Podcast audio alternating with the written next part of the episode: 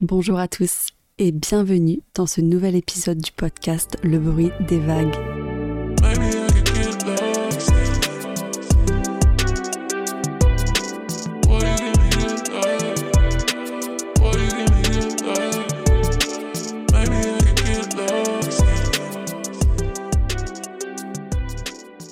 Je suis hyper heureuse de vous retrouver aujourd'hui euh, dans un nouvel épisode du podcast euh, Le bruit des vagues.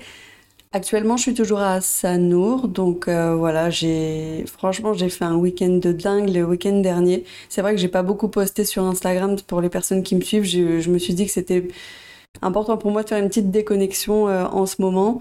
Et euh, j'ai fait un truc incroyable. Je suis allée à Giliti, donc Gili Trawangan, c'est des petites îles à côté de Lombok. J'ai fait du snorkeling, c'était vraiment, enfin je fais que le dire incroyable, mais c'était incroyable. J'ai nagé avec des tortues, j'ai vu des coraux, des, poissons multicolores, c'était, c'était fou, c'était une excursion de, de 4 heures. Waouh, c'est là où je me rends compte en fait que mais quelle chance j'ai en fait de pouvoir avoir, enfin d'avoir ces îles à disposition le week-end si je veux partir, euh, mais de pouvoir travailler en même temps, de pouvoir, euh, euh, comment organiser mes tripes, etc., en étant sur place directement et en pouvant, voilà, rester autant que je souhaite, en ayant cette sécurité financière, financière pardon, qui me permet de faire ce que je veux, tout simplement. C'est pour ça que l'épisode d'aujourd'hui, il va être concentré sur euh, le digital nomadisme. Je sais pas trop si ça se dit, mais voilà, pour toutes les personnes qui sont à la recherche de tips, d'éléments concrets pour se lancer, partir à l'aventure, cet épisode est fait pour vous. Euh, l'idée c'est de parler un petit peu de la façon dont on peut articuler son business avec euh, l'idée de, voyage. C'est aussi voir un peu quelles sont les destinations attractives pour les digital nomades et un peu euh, toutes les formalités administratives, on va dire ça comme ça, le côté un peu chiant mais qui est important parce que euh, voilà, faut pas faire n'importe quoi quand on est à l'étranger non plus. Il y a des règles à respecter et il faut avant tout se protéger. Voilà, donc déjà, on va pouvoir commencer par euh, définir un peu ce qu'est un digital nomade, tout simplement. Qu'est-ce qu'on entend par cette notion qui est un petit peu nouvelle? déjà, donc un digital nomade, c'est une personne qui peut travailler d'où elle souhaite, euh, la plupart du temps, en fait, il a réussi à développer, enfin, à digitaliser son business, ce qui fait qu'il lui faut uniquement un ordinateur portable, un téléphone et euh, une bonne connexion Wi-Fi pour pouvoir travailler. Donc, euh, malgré ce qu'on peut penser, le digital nomadisme, il faut vraiment que je regarde ça, si ça se dit ou pas, mais bon, vous m'en voudrez pas, vous comprenez ce que je veux dire. Ben, avant, on l'associait beaucoup plus aux, aux freelancers, en fait, euh, donc euh, les, les personnes indépendantes qui travaillent euh, sur le web. Mais depuis la crise du Covid, c'est une, une, notion, c'est quelque chose qui est aussi beaucoup. en fait, c'est de par l'avènement du télétravail, hein, on se rend compte que ben, la plupart du temps, on est beaucoup plus productif quand on travaille de la maison. Alors pourquoi pas travailler depuis l'étranger? J'ai l'impression que les hum, dirigeants d'entreprise, ils sont beaucoup plus flexibles également avec euh, cette liberté en fait de pouvoir travailler d'où on veut pour leurs salariés, parce qu'ils se rendent compte en fait que ça fait partie des moyens de les rendre plus productifs. C'est vrai que le fait de donner de la liberté à son salarié, ça hum, a tendance à améliorer ses performances, son engagement vers l'entreprise. Les dirigeants d'entreprise se rendent compte de beaucoup, beaucoup de ça.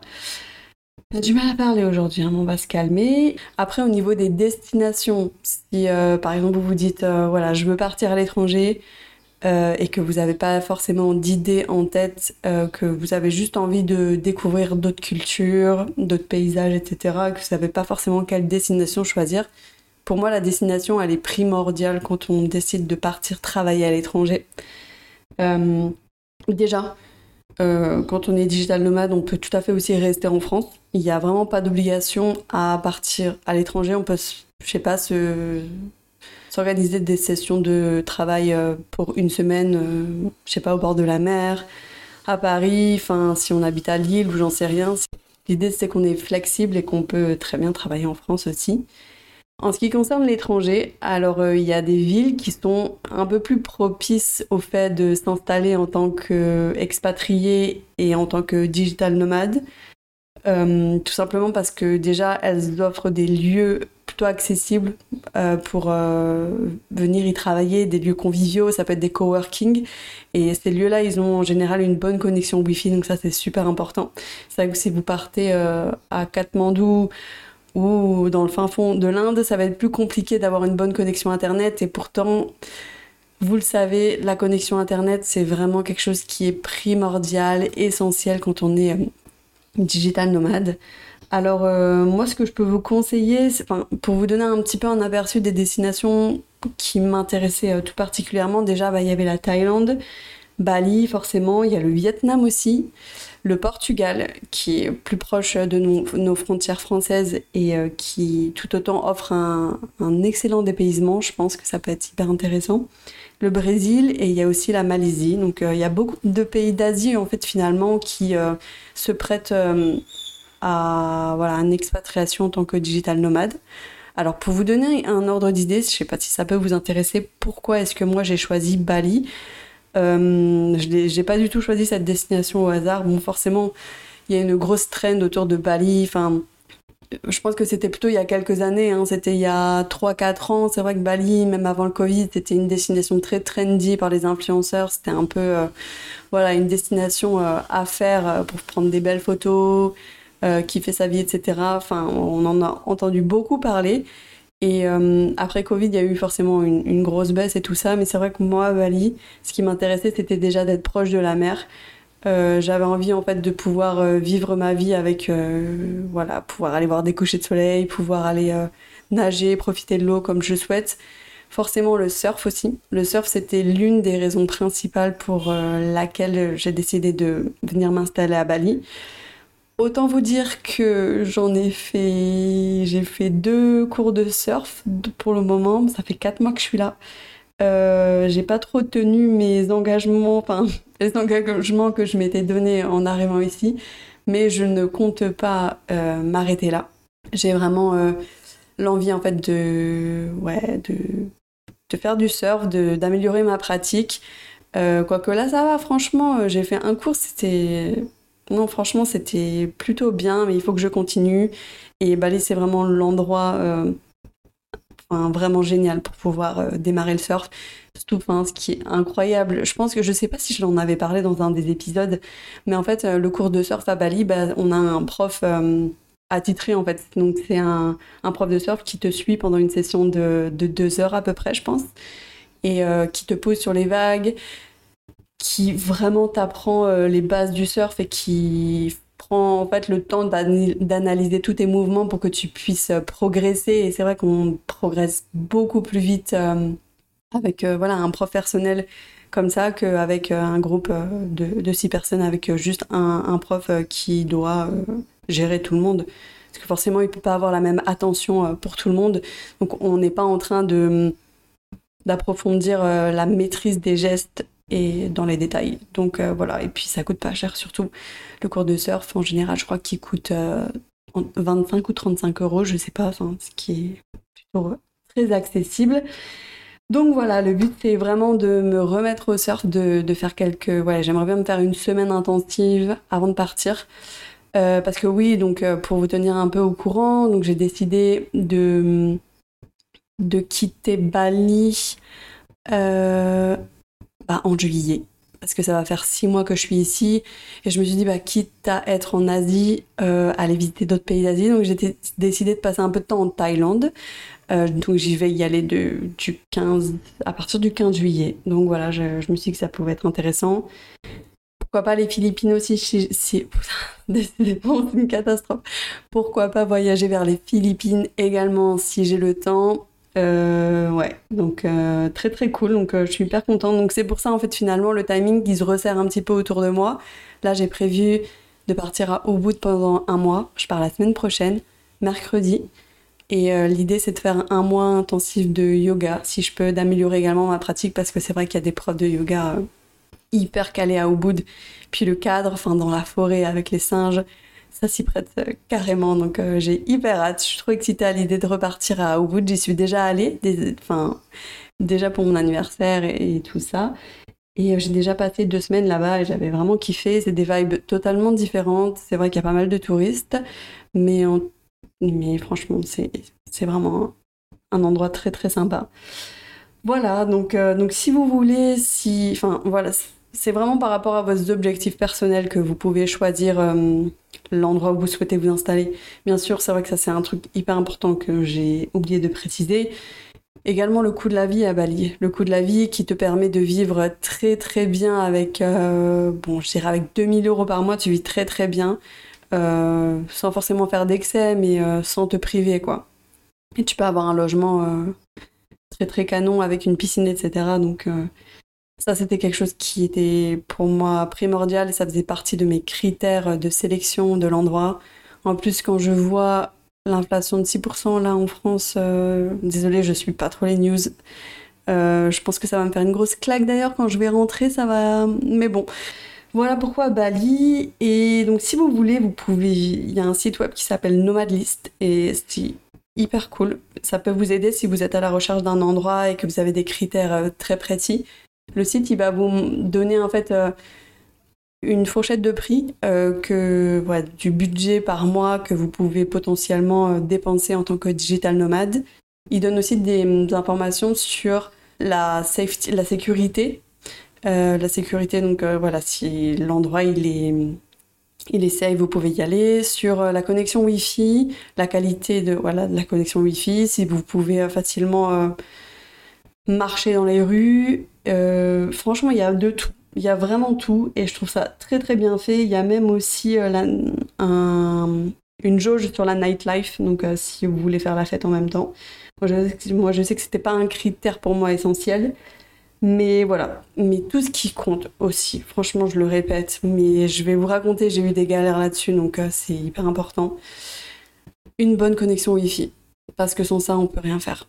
Et sans ça, franchement, on est bloqué, c'est compliqué. Mais bon, il y a des façons aussi de pouvoir... Euh, il y a des alternatives si on, galère avec la Wi-Fi de l'endroit où on est. Maintenant, on va passer à la thématique du voyage et du business. Comment allier les deux? Euh, Ok, déjà, première chose. Euh, si vous avez démarré il y a peu de temps dans l'entrepreneuriat, enfin ça c'est différent. Enfin là je veux vraiment parler pour les freelancers parce que en tant que salarié, on a des comptes à rendre à son boss, euh, on a des objectifs à tenir, donc c'est plus facile d'être discipliné. Mais le, voilà, ce qui est le plus important, l'élément fondamental lorsqu'on part travailler à l'étranger, c'est d'être discipliné. Mais même dans tous les cas, en fait, quand on est freelancer ou quand on est à son compte en tant qu'indépendant, être discipliné, c'est la clé. Et il faut l'être encore plus quand on est à l'étranger. Parce que la tentation est trop forte. Tentation de passer sa journée à la plage au lieu de travailler dans son bureau ou dans un coworking, c'est dur. Franchement, c'est très très dur. Et ce qui est encore plus dur, et j'en fais les frais euh, là en, ce moment, pas aujourd'hui, mais au début de semaine surtout, quand on part un week-end, on part faire des excursions de malades. On va avoir des trucs de fou, on sort de son cadre, on est vraiment dans l'instant présent, on va nager avec des tortues, on va voir des dauphins, on fait du bateau pendant toute la durée du week-end, on va enfin dans une eau turquoise, on va se dorer la pilule au soleil, enfin boire des cocktails sur la plage, voir un coucher de soleil de fou, et va revenir le lundi sur son ordi avec la to-do list en face de soi, c'est dur. Franchement, c'est dur. Et j'avoue que il faut être hyper discipliné à ce moment-là pour euh, continuer et se dire voilà, je fais le taf, j'ai ça à faire parce que personne va nous dire euh, quoi faire. Hein. De toute manière, on est face à nous-mêmes, face à notre to-do list. Donc la discipline, c'est vraiment une clé pour euh, voilà, pour travailler, je pense, en tant que digital nomade à l'étranger pour s'expatrier. Bien sûr, on n'a pas tous le même rythme de travail, on n'a pas tous les mêmes objectifs euh, chaque mois. Il y a peut-être des personnes qui vont se dire que voilà, je vais travailler trois jours par semaine, ça me suffit pour pouvoir euh, vivre. Peut-être qu'aussi vous avez un business automatisé, donc vous n'avez pas forcément besoin de travailler beaucoup. Enfin, c'est vrai que ça c'est vraiment vraiment libre à chacun. Et puis je pense que on a tous un business différent, plus ou moins avancé. Donc euh, c'est ouais, ça dépend vraiment de, de mais ça c'est quelque chose qui est important de savoir quoi que as, tu peux avoir des gros moments de down après avoir passé un week-end de dingue. Retour au boulot, c'est pas moi. Pour moi c'est compliqué. J'arrive à le faire et tout. Enfin, j'arrive à rester disciplinée et tout ça, mais difficile de refocus quand, quand on a passé un week-end comme ça. Après, du coup, moi, ce que j'essaye de faire, c'est de rentrer le dimanche soir et de, de bosser un peu, en fait. De, déjà, de prévoir ma semaine, de tout planifier, tout ce que je dois faire et peut-être un peu de prendre de l'avance aussi, de me remettre dans le bain en fait, tout simplement, pour euh, que ce soit un peu moins difficile le lundi. Voilà, et euh, puis de toute manière, l'objectif c'est vraiment de trouver un rythme de travail qui vous convient. Si vous souhaitez euh, travailler 4 jours par semaine, profiter de 3 jours pour visiter, etc., c'est vraiment chacun s'organise comme il le souhaite et comme il le veut. C'est vrai que ça aussi c'est hyper cool si vous n'avez pas besoin forcément d'être présent sur les euh, horaires euh, de la France, de vous caler sur les horaires de la France, ben, vous avez toute la liberté de, vous organiser comme vous le souhaitez. Ça, c'est, c'est vraiment une, chance énorme. Après, ce que moi, ce que je vous conseille aussi, c'est de bien digitaliser votre business avant de partir. Si vous avez encore des choses qui sont de l'ordre du concret, assurez-vous que tout est en place avant que vous partiez. Assurez-vous aussi, ça c'est hyper important, euh, avant de partir, d'informer tous vos clients ou même votre banquier ou enfin les gens que vous avez l'habitude de, avec lesquels vous avez l'habitude de collaborer quand vous êtes en France. Euh, voilà, informez-les vraiment que, bah, que vous partez à l'étranger. Pas forcément leur dire combien de temps, mais juste essayer de créer un mode d'organisation avec eux par exemple, trouver un canal de communication sur lequel ils peuvent vous contacter et euh, se dire bah, à quel moment on peut s'appeler, peut-être, je sais pas, se dire on se fait une réunion euh, en fonction du fuseau horaire de chacun, mais euh, chaque mois, telle heure, etc. Enfin, vraiment essayer de, de gérer la communication, gérer toutes ces problématiques-là avant de partir, mettre en place des process pour que ce soit plus simple aussi pour vous une fois sur place, une fois à l'étranger. Et aussi, ce qui peut être hyper intéressant quand on allie voyage et business, c'est forcément de rencontrer euh, d'autres digital nomades. Donc pour ça, euh, vous le verrez si vous voyagez ou même peut-être il y a des groupes Facebook, etc. qui peuvent vous renseigner là-dessus. Mais il y a énormément de communautés de, freelance euh, sur place. Quand je sais qu'à Bali, bon voilà, le lieu où vont se concentrer les digital nomades à Bali, ça va être Canggu on, y trouve la majorité, hein, mais après ils sont un petit peu, ils peuvent être un peu partout. Il peut y en avoir au bout, il peut y en avoir à Uluwatu, enfin. Mais la, forte concentration de digital nomades, ça va être là. Et là-bas, on va trouver finalement en fait des groupes euh, de freelance, des communautés euh, qui organisent un peu des, euh, ouais, je sais pas, des events de temps en temps pour que les gens qui sont sur place et qui ont l'objectif de rester longtemps puissent se rencontrer, échanger des pratiques, euh, discuter autour du business tout simplement. Donc ça, vous pouvez vous informer là-dessus. Il y en a énormément. Je pense qu'il y en a un peu partout, que ce soit en Thaïlande, en Inde, etc. Il doit y avoir des communautés euh, que, vous, que vous pouvez rejoindre en fait si vous vous sentez un peu seul. Euh.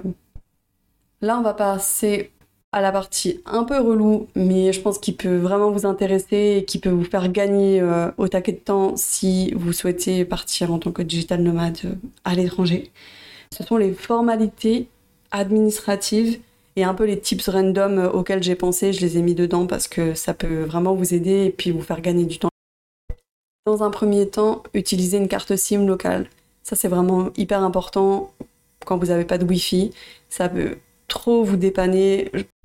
Pour vous parler un peu de mon expérience, euh, là où je suis en ce moment, j'ai eu des grosses galères de Wi-Fi.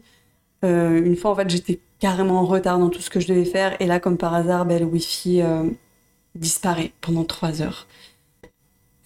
C'était très très compliqué. Euh, bien sûr, tu peux euh, aller dans des cafés quand ça t'arrive, etc. Mais là, en fait, là où j'étais, enfin, je venais d'arriver et je connaissais pas du tout l'endroit. Et c'est vrai que je suis, comme je vous en ai parlé dans un autre épisode, je crois, je suis vraiment dans un lieu où il y a beaucoup de locaux.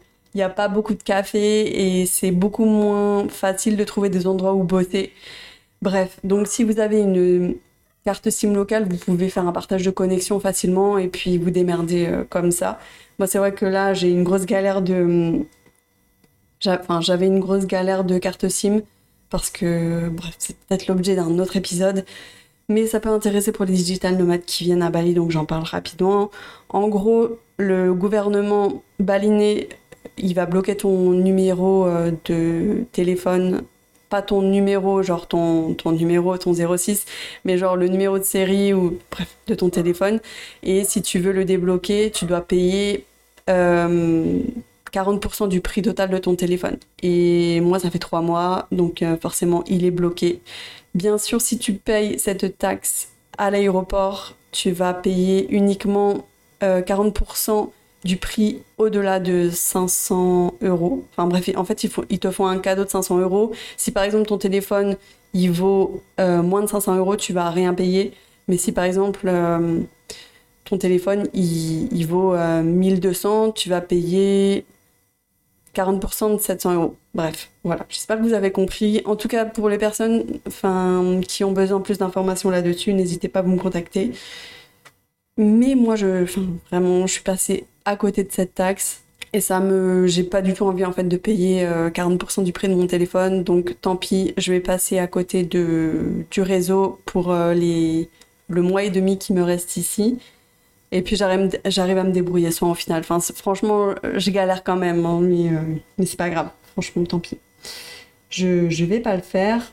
Voilà. Et euh, on peut passer aussi à la thématique du visa. Bien sûr, le visa, si vous partez à l'étranger, ben, c'est important de pas d'avoir un visa, hein, tout simplement. Si vous restez quelques mois, genre un ou deux mois, en général, vous allez pouvoir prendre le visa euh, touriste. Et je pense que c'est un peu ça dans tous les pays d'Asie. Donc si tu restes deux mois, donc tu peux prendre le visa à l'arrivée, ça va te durer un mois et tu peux le renouveler au bout d'un mois, donc pour te faire deux mois. Tu restes six mois, tu prends le visa business B211 et euh, du coup ce visa il va te permettre de rester six mois et après si vraiment tu sais que tu veux rester à Bali, travailler etc pendant je ne sais pas combien de temps, le mieux pour toi c'est de prendre le KITAS c'est le visa vraiment business qui te permet de travailler à Bali. Donc, euh, mais bon, pour ce visa-là, il faut que tu, faut que tu sois sponsorisé par euh, un, quelqu'un qui habite à Bali, un balinais ou une entreprise balinaise. Mais bon, ça reste toujours le mieux pour les personnes qui souhaitent rester euh, longtemps. Et voilà, donc bien faire attention, parce qu'à Bali, si par exemple tu restes, si tu es illégal dans le pays, si ton visa est plus valable, tu dois payer chaque jour un certain nombre de roupies euh, indonésiennes. Donc faire très très attention. Et aussi, chose qu'il faut savoir quand par exemple vous prenez euh, le visa, donc moi celui que j'ai c'est le 6 mois, donc c'est le B211, tu peux pas sortir du pays. Euh, si tu sors du pays, tu... ton visa il est annulé, donc ça fout c'est un peu relou. C'est pour ça aussi que j'ai pas trop pu voyager, visiter d'autres villes euh, depuis que je suis à Bali parce que bah tout simplement je vais perdre de l'argent en fait si euh, je sors. Donc euh, voilà, et c'est pour ça aussi que j'ai décidé de partir en Thaïlande parce que mon, visa arrive à la fin. Donc en fait, soit je pouvais repartir du pays et revenir et puis prendre un visa touriste pour rester deux mois de plus, mais je me suis dit vas-y, autant visiter un autre pays, une autre culture. Franchement, c'est encore plus, encore plus cool, encore plus riche. Aussi, donc, parce que ça aussi, c'est pour les pays asiatiques. Hein, euh, on se balade énormément en scooter. Euh, je vous recommande pas du tout de louer une voiture. De toute façon, je pense que si vous vous intéressez un peu à. Mais euh, le, le, scooter à Bali, c'est la jungle. C'est vraiment, vraiment la jungle. Donc, prévoyez une assurance internationale. Franchement, c'est obligatoire parce que vous êtes jamais à l'abri et même aussi. Il y a ça, il y a les assurances de scooter qui peuvent arriver, mais en un clin d'œil. Hein. Tu, tu vois pas les choses venir, mais que, tu sois en, en Gojek, en Grab, ou que ce soit toi qui conduises le scooter, vraiment avoir une assurance, c'est obligatoire. Parce que tu vas payer trop cher en fait si t'arrive quoi que ce soit. Et comme je dis, ça peut arriver n'importe comment, des accidents. Aussi, peut-être vous avez entendu parler du Bali Bali, donc euh, la nourriture asiatique pour nous Européens, c'est compliqué. On peut facilement tomber malade et parfois ça peut être très très très très très très très violent. Donc pour euh, les, crises les plus violentes de Bali Bali, ben, tu n'as pas le choix que de partir à l'hôpital en fait, te faire soigner sur place. Tu sais pas combien de temps ça peut durer. Donc pareil, à ce moment-là, l'assurance maladie, c'est important de l'avoir parce que ça peut te coûter très très cher. Euh, voilà, et puis aussi, je sais pas, je pense que c'est aussi important de, regarder un peu euh, ce que, prévoit ton assurance maladie en cas de, en cas de problème sur place. Aussi important, si vous voulez conduire à l'étranger, prenez un permis international. Faites-le bien avant de partir parce que ça prend beaucoup de temps. Je pense que ça peut prendre entre ouais, 3-4 mois, hein, franchement, même peut-être plus. Donc, euh, si vous prévoyez de partir euh, à l'étranger, de vous expatrier, prévoyez dès maintenant, commandez votre permis international euh, sur le site de l'État pour qu'il arrive à temps en fait. Parce que je sais qu'à Bali, si par exemple on n'a pas de permis international et qu'on a un accident de scooter, ça peut être compliqué euh, de faire marcher l'assurance. Et aussi à Bali, vous pouvez euh, vous faire arrêter par la police locale et certains d'entre eux ne vous veulent pas du bien, ils veulent juste vous arnaquer. Et si vous conduisez un scooter et ils peuvent vous demander votre permis international, si vous n'en avez pas, ils peuvent vous demander de l'argent. Bref, vous n'avez pas le choix, vous devez payer. C'est carrément une arnaque, mais bon, c'est comme ça. Vous n'avez pas le choix, donc permis international si vous souhaitez conduire à l'étranger, obligatoire. Ensuite, le dernier point euh, que je voulais aborder dans ce podcast, c'était prévoir bien sûr une épargne de précaution de côté. Cette épargne de précaution, elle peut vous servir à prendre un billet d'avion en urgence si vous souhaitez rentrer. Je sais pas, si vous avez un problème de santé, s'il y a un de vos proches qui va mal, enfin bref. Tout type de situation, prévoir un billet d'avion retour, obligatoire. Prévoir aussi un peu d'argent de côté. Euh, je dirais peut-être euh, deux mois de salaire en avance, trois peut-être pour les plus précautionneux, mais on ne sait jamais. Si vous êtes freelance indépendant, il y a un... franchement les problèmes ils peuvent arriver. Enfin, je sais pas. Moi, je pense que c'est important d'avoir euh, vraiment une épargne de côté dans le cas où il y a des soucis et que pendant quelques mois vous gagnez moins d'argent, je sais pas, l'activité fonctionne moins, etc. Comme ça, au moins vous êtes tranquille. Voilà. En tout cas, et c'est le dernier point que je t'ai abordé dans le podcast. Euh, partir s'expatrier à l'étranger, c'est une expérience unique qui va changer votre vie. Alors si vous vous posez la question, pour moi la réponse, elle est claire, elle est nette, faut y aller. Euh, pourquoi? Parce que en fait déjà, ben, quand on est à l'étranger, quand on travaille à l'étranger, on peut vraiment prendre le temps de voyager. On peut prendre le temps de s'organiser des expéditions de savoir vraiment ce qu'on veut faire. On peut aussi prendre le temps de retourner à un endroit en fait qu'on a trop kiffé. C'est trop génial. Puis surtout, voilà, on prend le temps de visiter sans être dans le rush, en se disant que bah, potentiellement on peut revenir en fait. On n'est pas si loin, donc on peut prendre un week-end et puis euh, ouais c'est ça, on peut multiplier les expériences et se dire que euh, c'est peut-être pas la dernière fois qu'on vient là quoi. Donc on peut apprécier le moment présent. Ça rejoint un petit peu le deuxième point que je voulais aborder dans cette euh, catégorie-là. C'est que quand on travaille à l'étranger, on a tendance à apprécier euh, chaque instant. Et on a tendance aussi à vivre le moment présent. Et voilà, encore une fois, j'ai fait un épisode sur la gratitude, mais euh, ça m'arrive de nombreuses fois dans, dans la journée où je me dis, mais waouh, j'ai trop de chance. Putain, je suis à quoi. Enfin, c'est incroyable. Genre, ce week-end, je vais nager avec des tortues. Enfin, c'est ouf. En fait, c'est juste dingue. Après, c'est sûr que c'est pas forcément un mode de vie qui va convenir à tout le monde. Moi, je sais que je suis très casanière. J'adore être chez moi. J'adore ma routine.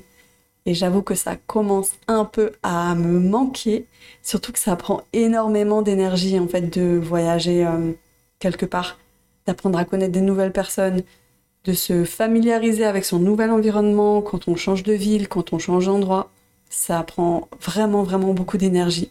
C'est pour ça que là, je sais que la semaine prochaine, je pars à Ubud, donc j'ai décidé ce week-end que je vais rester là où je suis, je vais profiter de découvrir l'environnement dans lequel je suis, aller à la plage, j'avais vraiment très très soft, très très tranquille, et aussi parce que je sais que j'ai encore le temps j'ai encore un mois, je peux euh, m'organiser comme je veux pour aller visiter d'autres spots que j'ai envie. Et puis déjà, j'ai fait presque le tour de Bali. Hein. Franchement, j'ai vraiment fait la plupart des choses qu'il fallait faire, les endroits euh, un peu incontournables de l'île. Donc c'est cool. Et puis si je veux repartir à d'autres endroits, je peux le faire. Voilà, donc ça c'est vraiment quelque chose qui est, euh, qui est unique en fait.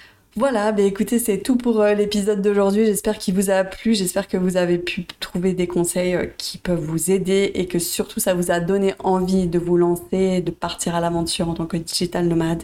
En tout cas, moi je reste à votre dispo si vous avez des questions. Et voilà, je vous souhaite un bon week-end et à bientôt pour un nouvel épisode du podcast Le bruit des vagues. Bon week-end. Ciao, ciao.